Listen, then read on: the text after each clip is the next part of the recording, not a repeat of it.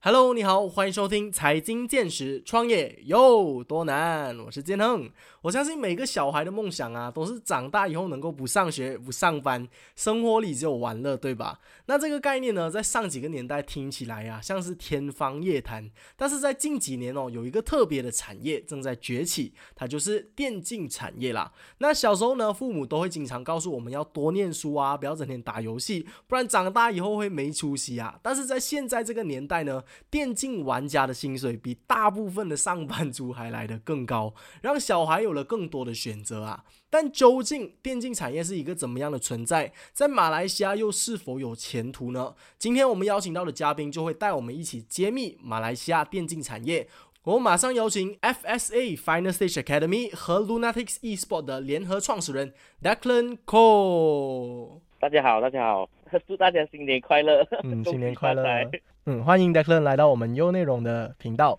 今天真的是非常荣幸的邀请到 Declan 可以来到这里哦。可能大家听众对 Declan 的背景还不是很了解，我们可以先请 Declan 来个自我介绍吗？ OK，我的名字是 Declan，我是 FSA Esports Management Academy 还有 Lunatics Esports 的联合创始人。是的， OK，so、那么我们接触的领域呢是电竞和电竞管理的领域。那么等一下呢，我会为大家呃分享关于多一些电竞的行业的机会等等的呃一些资讯。嗯，那其实 Declan 在电竞的行业已经有四年的时间，对吗？对，有四年的时间了。嗯，因为其实电竞领域在马来西亚其实还算是一个蛮新的领域哦，我们比较少听到有朋友或者是身边的家人在从事这个电竞的这个产业，所以呃，能够请 Declan 来为我们讲解一下电竞它到底是一个怎么样的领域吗？可以的。嗯，好，我认同你所说的，因为电竞呢，在马来西亚或者是说在东南亚呢，不是很多人了解它到底是做什么东西的。嗯 OK，，因为毕竟在东南亚来说，它还是一个蛮新的一个领域。是，但对于全世界，例如说中国、呃美国、Australia、韩国这些其啊、外外国的一些领域来说，他们它其实不是一个新的领域了。嗯 OK，有蛮多年的历史啊了。嗯 OK，只是说我们呃是近几年来才有这个趋势，OK，呃向电竞这个领域去发展嗯， ，OK，OK、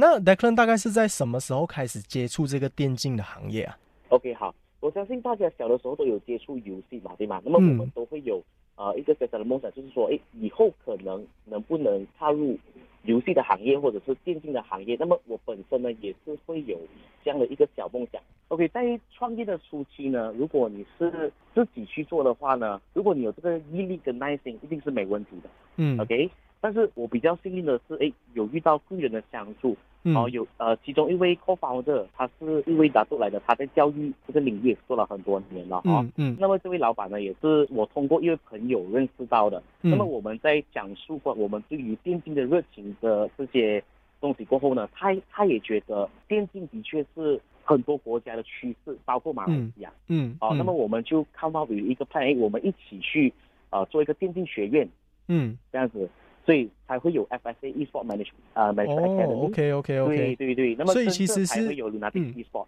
嗯，嗯所以其实是看到就是外国这个电竞的领域已经开始慢慢在崛起，所以就想办法效仿国外的这个管理的方式，然后再把它带到来马来西亚开始开办这个学院了。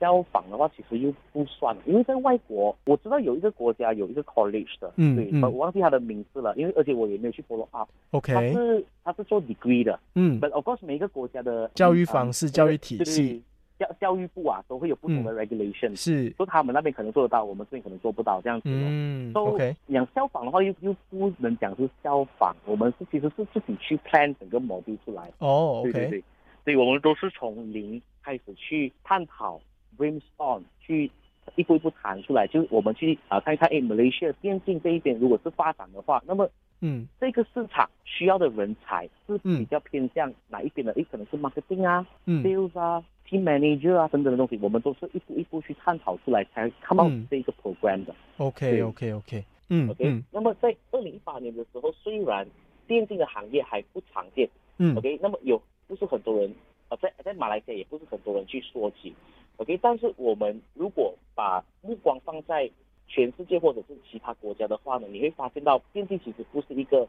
呃新的领域或者是是新的行业。嗯 OK 嗯嗯，那么我们相信，渐进的在马来西亚已那个趋势已经开始在增长。嗯那么这个东西也得到证明，就是因为在二零一九年的时候，政府就踏入了电竞这个领域。嗯哦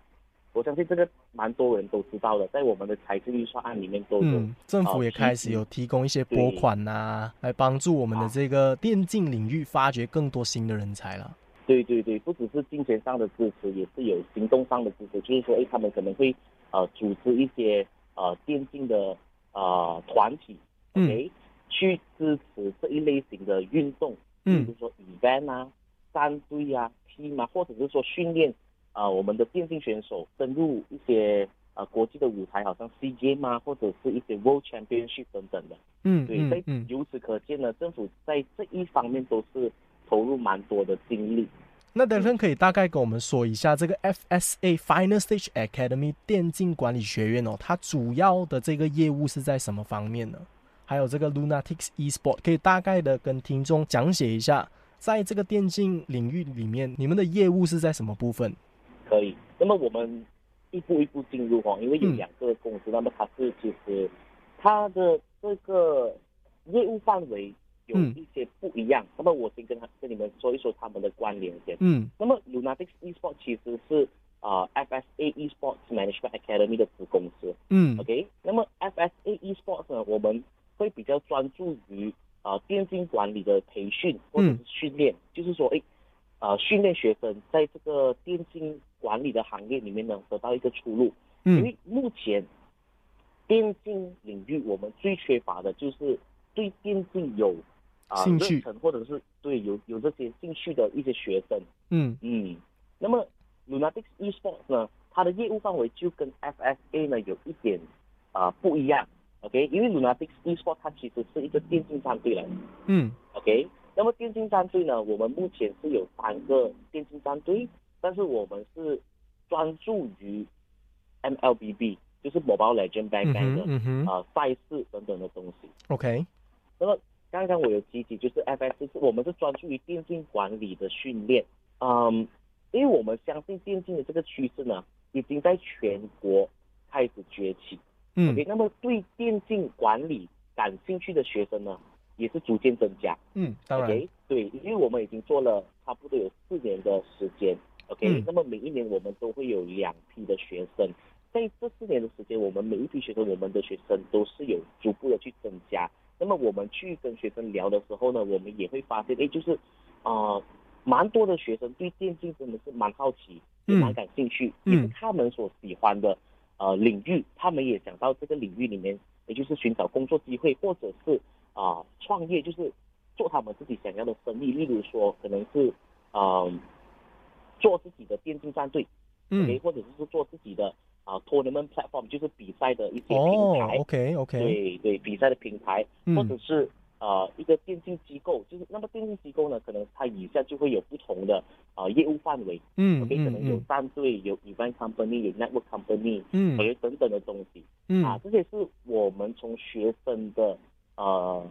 一些 feedback 听回来的东西，OK 嗯，了解这。样子。嗯所以其实对 FSA 电竞管理学院就是其实它是一个教育的机构，来让学生了解电竞行业是怎么样去运作的，再从这个新兴的领域培养一些新的人才。不只是玩家，我们还有这些幕后的管理阶层的这些员工啦，可以这么说吗？对的，是的，是这嗯，个了东西解了解。那你在这四年当中啊，有没有遇到一些特别的事啊，或者是因为电竞产业在马来西亚，像你刚刚说的，就是还很新嘛，政府也是在近几年才开始拨款，所以其实，在前期当你们在开辟这条道路的时候，肯定是有很多的辛酸，肯定是有遇到面对到很多的问题啦。嗯呃，以一个创业者的角度啊，为什么你会那么的坚持，那么的有热忱，在开辟这个新的行业？那在当中又有什么一些有趣的故事可以跟听众朋友们分享呢？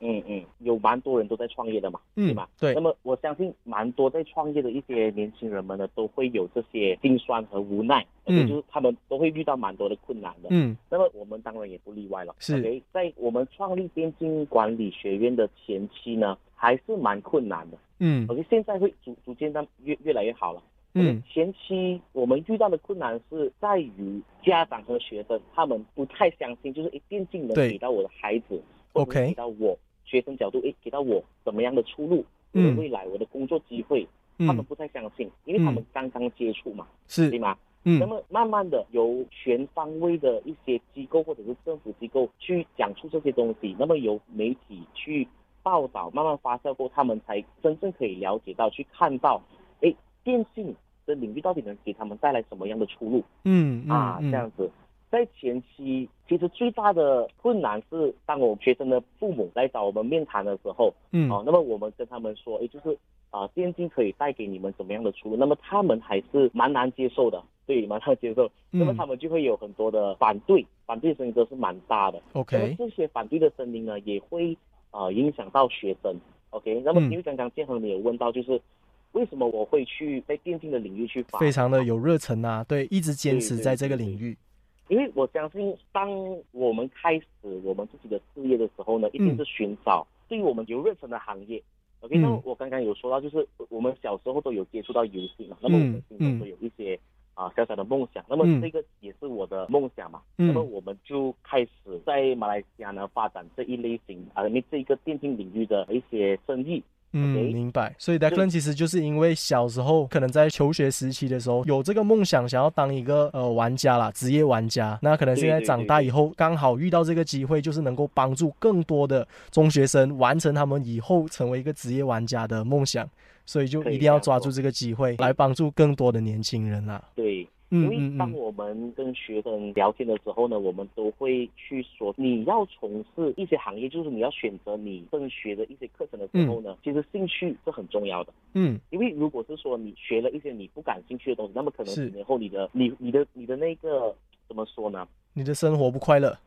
对对对对对，而且你很容易放弃弃啊！。如果你是在坚持这一个你很不喜欢的东西，你对它是完全没有兴趣，你根本不会多花时间去练习啊。所以你在长时间下来，你不会在一个领域很有一技之长，或者是你很擅长对在这个领域。所以，对对对，对嗯嗯嗯，我们必须要找到自己有兴趣的这个产业啦。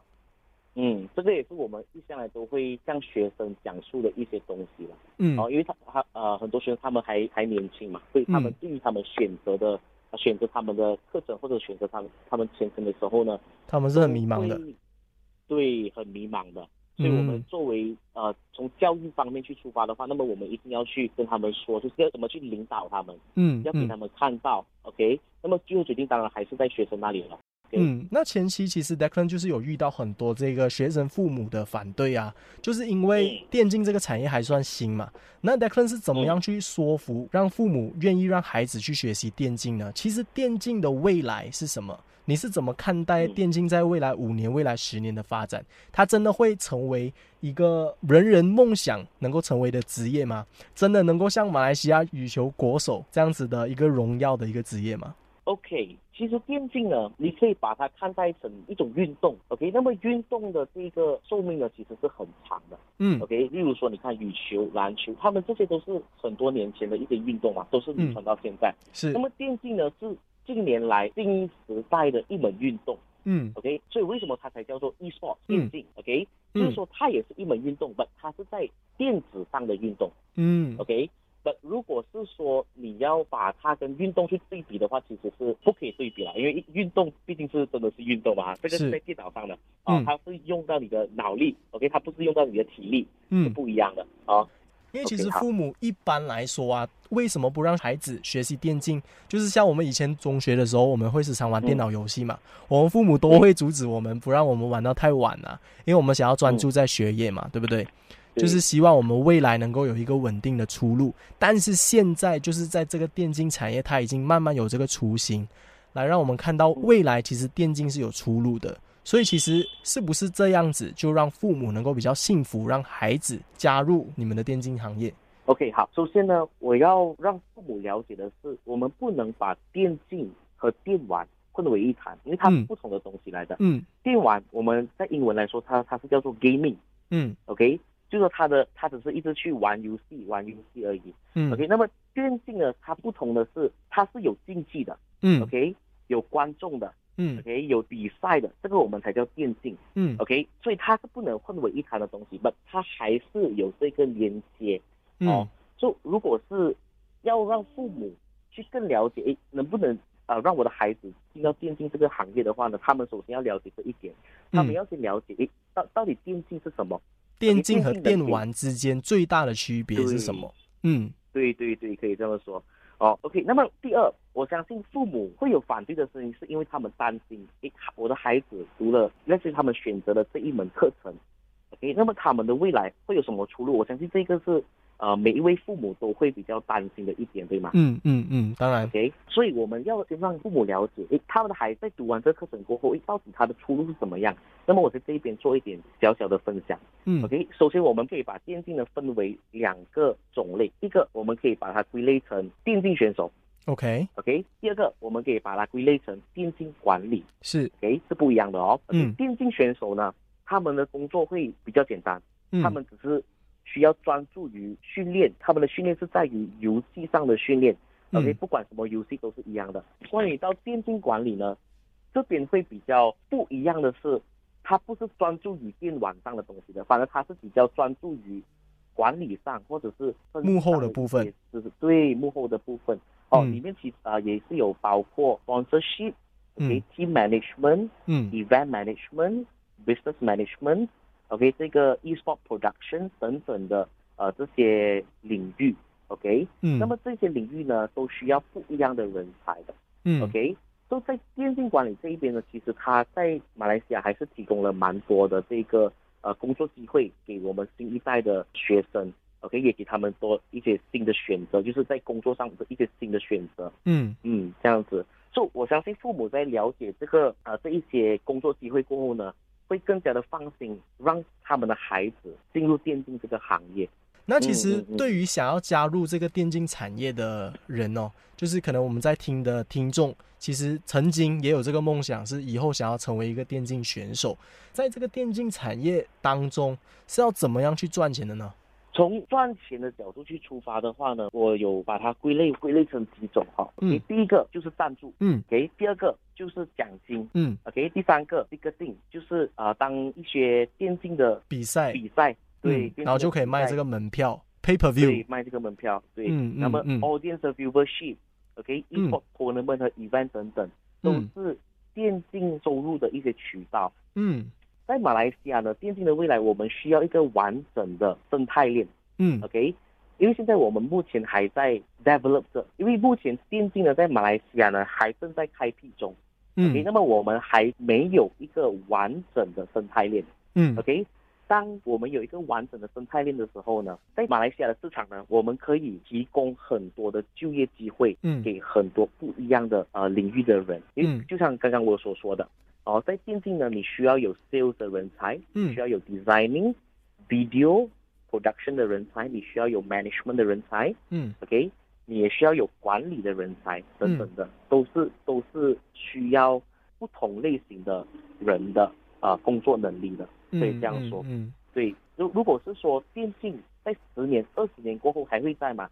我可以说是还会在的，而且嗯电竞会做得越来越大，嗯因为在外国你看哦，在中国国呢已经走了很多年了嗯，OK，他们可能有十年、十多年的历史了，但电竞到现在还在他们国家的一个趋势。嗯由此可见呢，在马来西亚电竞的行业十年、二十年过后，我们的啊、我们的国家的电竞产业会做得越来越好，嗯。这样子。因为其实我们最近啊，也是有发现到这个 NFT 是大热的领域嘛，虚拟货币还有这个 NFT 的产业，其实也有加入到一些电玩，我不知道跟电竞有没有联系啦，就是他们已经把这种种的元素加在一起，像我们这个最近有比较火爆的这个 X Infinity 这款游戏哦。它已经把区块链带入到这个电玩当中，所以其实，在我认为啦，电竞在未来十年、二十年以后，可能当时候我们已经进入到元宇宙当中了。嗯哼。所以我是认为电竞行业在未来它是一定有出路的。Declan 个人认为啊，对现在想要加入电竞领域的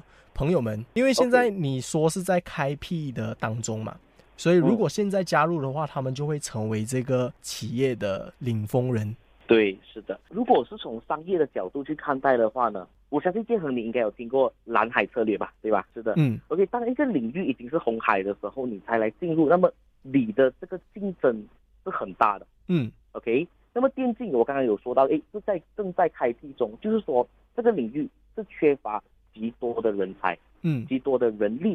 去嗯发展。OK，嗯那么在这个时间，电竞正在开辟中的时间，进入电竞的行业的话呢，其实对于你的事业来说是有很大的发展空间的。嗯嗯嗯。嗯 OK，那刚刚 Declan 其实也是有提到说，就是最近在马来西亚、也在积极的推广电竞这个领域啦。那其实，在政府的方面啊，或者是在私人企业的一些方面，其实大家都给予电竞怎么样的一些支持，来让这个电竞有更好的未来走向呢？因为其实 Declan 也在电竞领域一段时间嘛，那我也知道你的嗯工作就是经常有去洽谈一些 sponsorship 啊等等。那在现在的市场来看，它是算是良好的嘛？就是这个反应。好，其实目前来说呢，我们如果在现在马来西亚的电竞行业去看待的话呢，有蛮多大品牌呢，对于电竞赞助的这个接受度呢，已经算是蛮高了哈。嗯 OK，那么我们应呃，我相信建和你也应应该也看到一些大牌子，好像是 KFC、嗯 OK、U Mobile、嗯 OK、Domino Pizza、嗯 OK、 ，Mountain Dew， Mountain Dew 对 Mountain Dew。OK，等等的大牌子呢，他们对电竞的这个领域的赞助的程度呢，算是蛮高的。OK，、嗯那么在马来西亚呢，其实我们遇到的一个挑战就是，就算 OK，马来西亚政府还有一些私人的机构呢，对电竞都有去大力的支持，OK，也有尽量的行动上去支持电竞的这个行业哈、嗯 OK，那么目前马来西亚电竞我们现在最缺乏的是基本设施，就好，OK，像我们的网速。嗯 OK，我们的这个 training hub，OK，、嗯我们缺乏的是训练的地方嗯， ，OK，培训中心，还有缺乏的就是 mentor 跟 lecturer，哦，就是在教育的部分。对，mentor 跟 lecturer，因为不管你是在电竞选手的训练上，或者是电竞管理的训练上，现在我们最缺乏的反而是导师，嗯对导师的缺乏，所以在这一边呢，也算是电竞发展的一个主力哦，但是其实我有一点真的是很不了解的，就是说，对，呃，像羽球啊、篮球啊等等的这些运动，因为我们看到选手在场上他是很热血沸腾的，而且运动怎么说，嗯它都是一个强身健体的项目啊，所以其实我们的父母一定都会支持我们去尝试，然后同时也能够和朋友享受一下这个比赛竞技的时光。但是像电竞它就不一样哦，因为我们是坐在电脑前面嘛，如果是嗯训练的话，我们也是一直都要对电脑啊。那有这个蓝光，对我们的眼睛长期来说都是不好的影响嘛，是不是？嗯所以你要怎么让父母了解电竞产业是怎么一块？你要怎么让嗯父母去了解呢？ OK，好，OK，我我相信不管是哪一门运动哦，对嗯身体上呢都会造成一定的伤害，就是可能诶，你打羽球，你一直弹跳，打篮球，你跳的时候可能跌下来受伤，嗯都会有的。嗯 OK，就这一这一点上面呢，我相信父母都可以了解。嗯 OK，就可能诶在啊、玩游戏的时候，诶你的眼睛可能会啊、没那么好。OK，嗯，但我们不可以忘记的是，诶你打羽球的时候，难道我们的膝盖不会 受伤吗？对吧？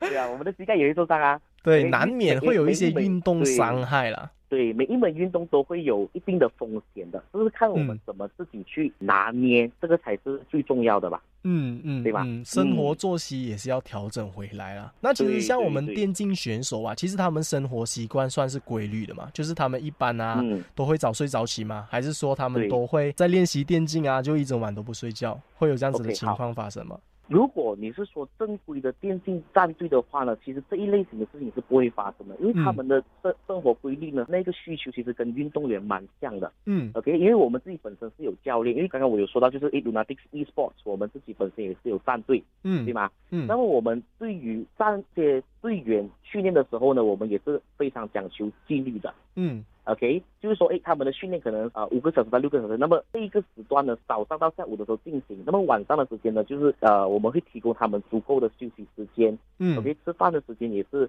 呃跟着这个作息是很规律的，嗯嗯嗯，因为其实怎么说，他们都是电竞的选手嘛。那选手在比赛的赛场上是绝对不能留情的嘛，所以这个精神的精神必须要养足这一块啊，是绝对不能够忽略的嘛。对的，就是 e-sport 的这个竞技场上和我们一般的运动的体育项是都是非嗯常类似的，在赛场上啊，精神是非常紧绷，然后会会很混乱啊，所以其实这个生活的规律一定要调整好了。那可能对，呃，听众的父母在担心啊、呃孩子的这一块，可能就不用太过担心。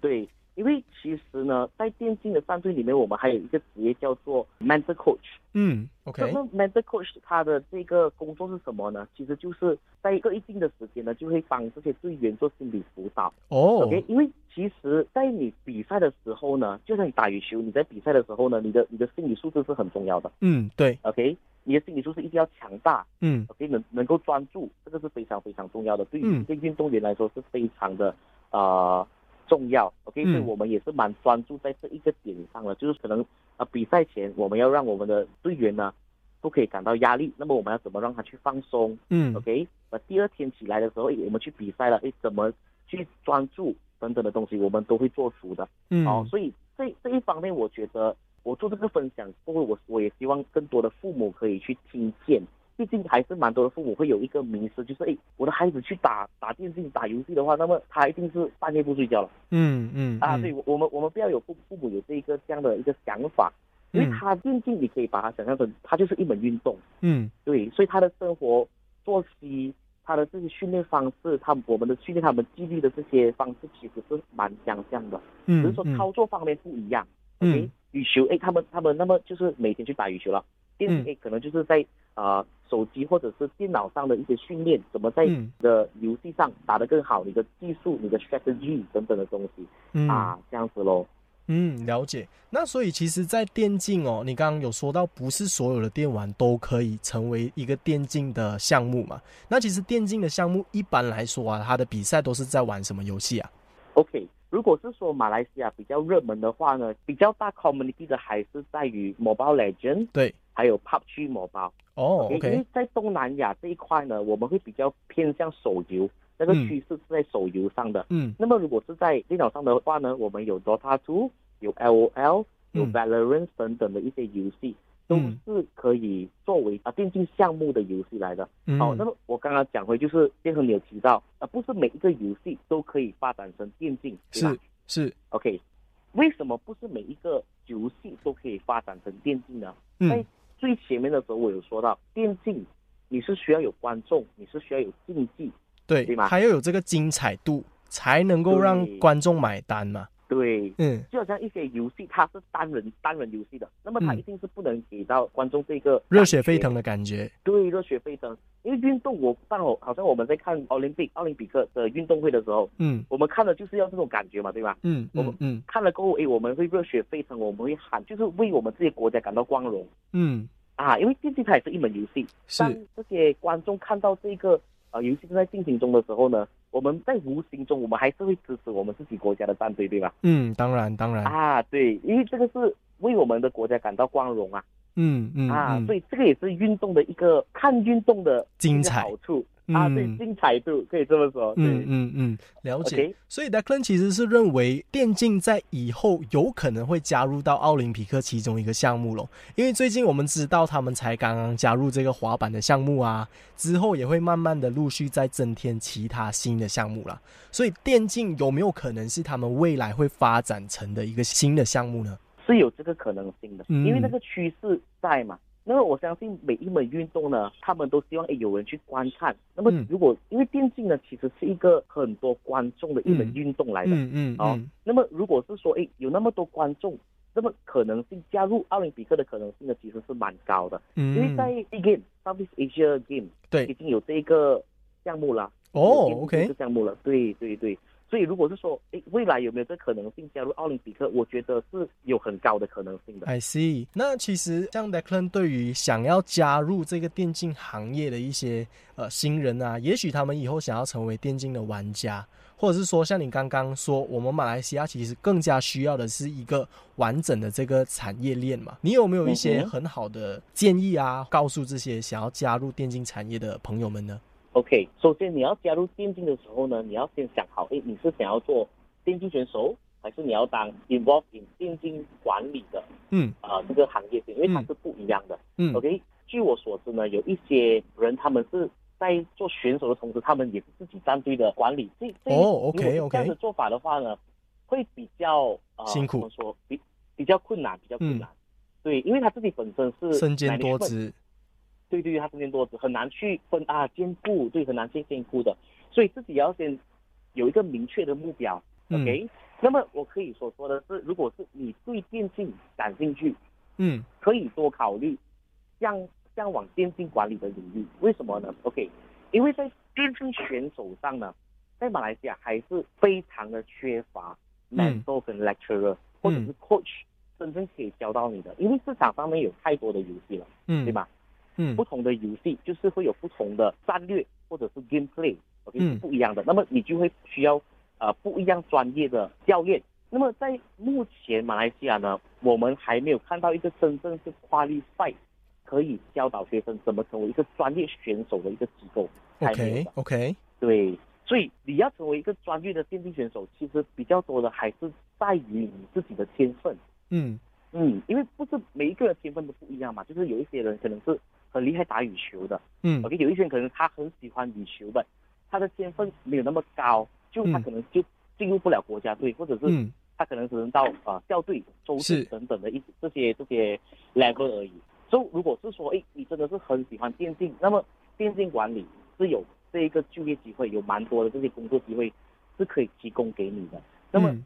你可以多考虑啊、就是向往这一方面会比较好。那么电竞玩家呢，如果你真的是有这个梦想的话呢，是好的，因为你可以坚持自己的梦想嘛，对吧？每嗯个人都嗯应该坚持自己的梦想。嗯不过我们在社会生存的时候，我们还是要懂得怎么去赚钱。那么你你能赚钱了，那么你才可以谈梦想嘛。要不然你你如果你每天是说，哎，我想要当电竞选手，但嗯你没有去做工的话，那么你没有没有钱吃饭啊。我因为因为这个是事实来的，所以我们一定要去了解这些东西，嗯它的 pros and con 要去知道的。嗯哦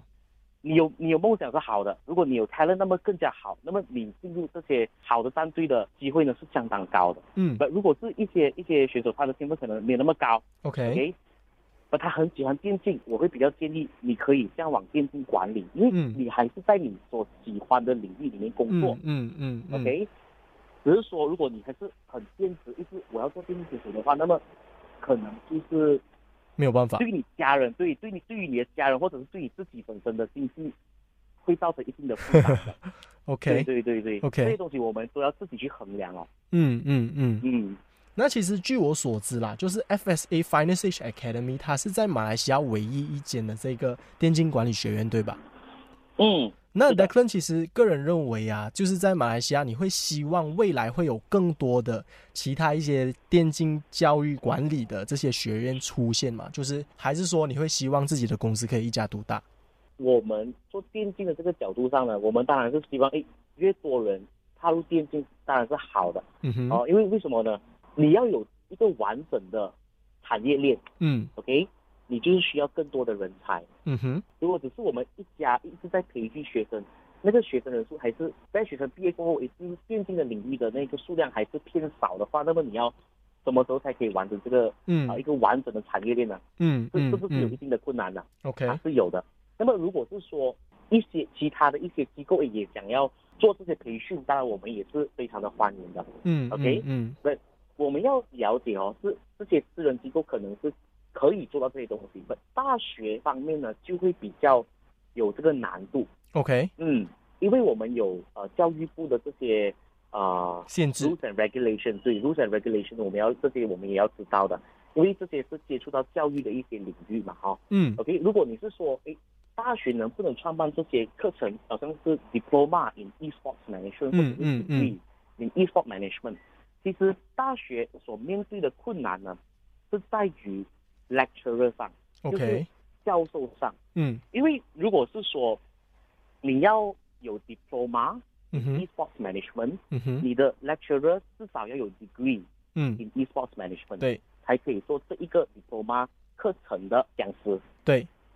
对，那么在马来西亚目前是没有 degree in esports management 这个课程，嗯所以嗯大学、对于大学来说是一个挑战来的。嗯。嗯那有没有是一个挑战办法说，就是因为国外也会有他们的教授，有没有办法就是把他们引进来马来西亚啊、就开办这个课程呢？来的？是有这个可能性的。嗯如果大前提是诶大学愿意去配合去做这个东西，一定是有这个可能性的。嗯嗯，因为目前我们正在做的这个啊、professional certificate in esports management，、嗯我哼，们所用这的 trainer 其实是来自 Indonesia 的导师来的。 ，OK，对对，嗯因为毕竟如果是你 combat 东南亚的这个呃电竞领域的话呢，Indonesia 他们会比较比领先马，来西亚，对对对，更加的领先。对，嗯所以如果是说有更好的 trainer，当然我们是要拿更好的咯。只是说，如果是你只是放眼在于马来西亚，诶，那么大学就有一定的挑战性了。嗯嗯，那呃差不多来到嗯最后尾声啦。那 Declan 还有没有什么其他的一些勉励的话语啊，或者是有没有什么一些建议可以再提供？嗯，呃，可能一些想想要加入电竞行业的一些朋友、听众朋友知道的吗？可以的，我可以给一些就是对于呃电竞产业有兴趣的学生，可以嗯听一听。就是如果你真的是喜欢电竞，我觉得你应该可以坚持你自己的梦想，你自己的兴趣。啊嗯，因为我们在在从事一个行业的时候呢，你的兴趣是非常的重要的。嗯对，你你在有兴趣的行业里面去从事你的工作，那么嗯你才会有这个热忱去持续发展。嗯 OK，在持续发展中，你才会遇到更多的机会嗯啊，更多的机会才可以赚到更多的钱。嗯这样子。所以，因为我相信每个学生他们都会有他们自己想从事的行业的一个热忱、一个兴趣嘛，对吗？嗯那么在不管是电竞也好，不同其他的行业也好，应该要跟从自己的初心，就是诶你想要做什么东西，你的梦想是什么，你的 ambition 是什么？我觉得这些才是呃最重要的。嗯。嗯， OK，那我们再次感谢来自 FSA Finance Stage Academy 电竞管理学院和 Lunatics Esport 的联合创办人 Declan Cole，非常感谢好你来到我们的这个呃优内容，非常感谢可以你。好，谢谢，谢谢。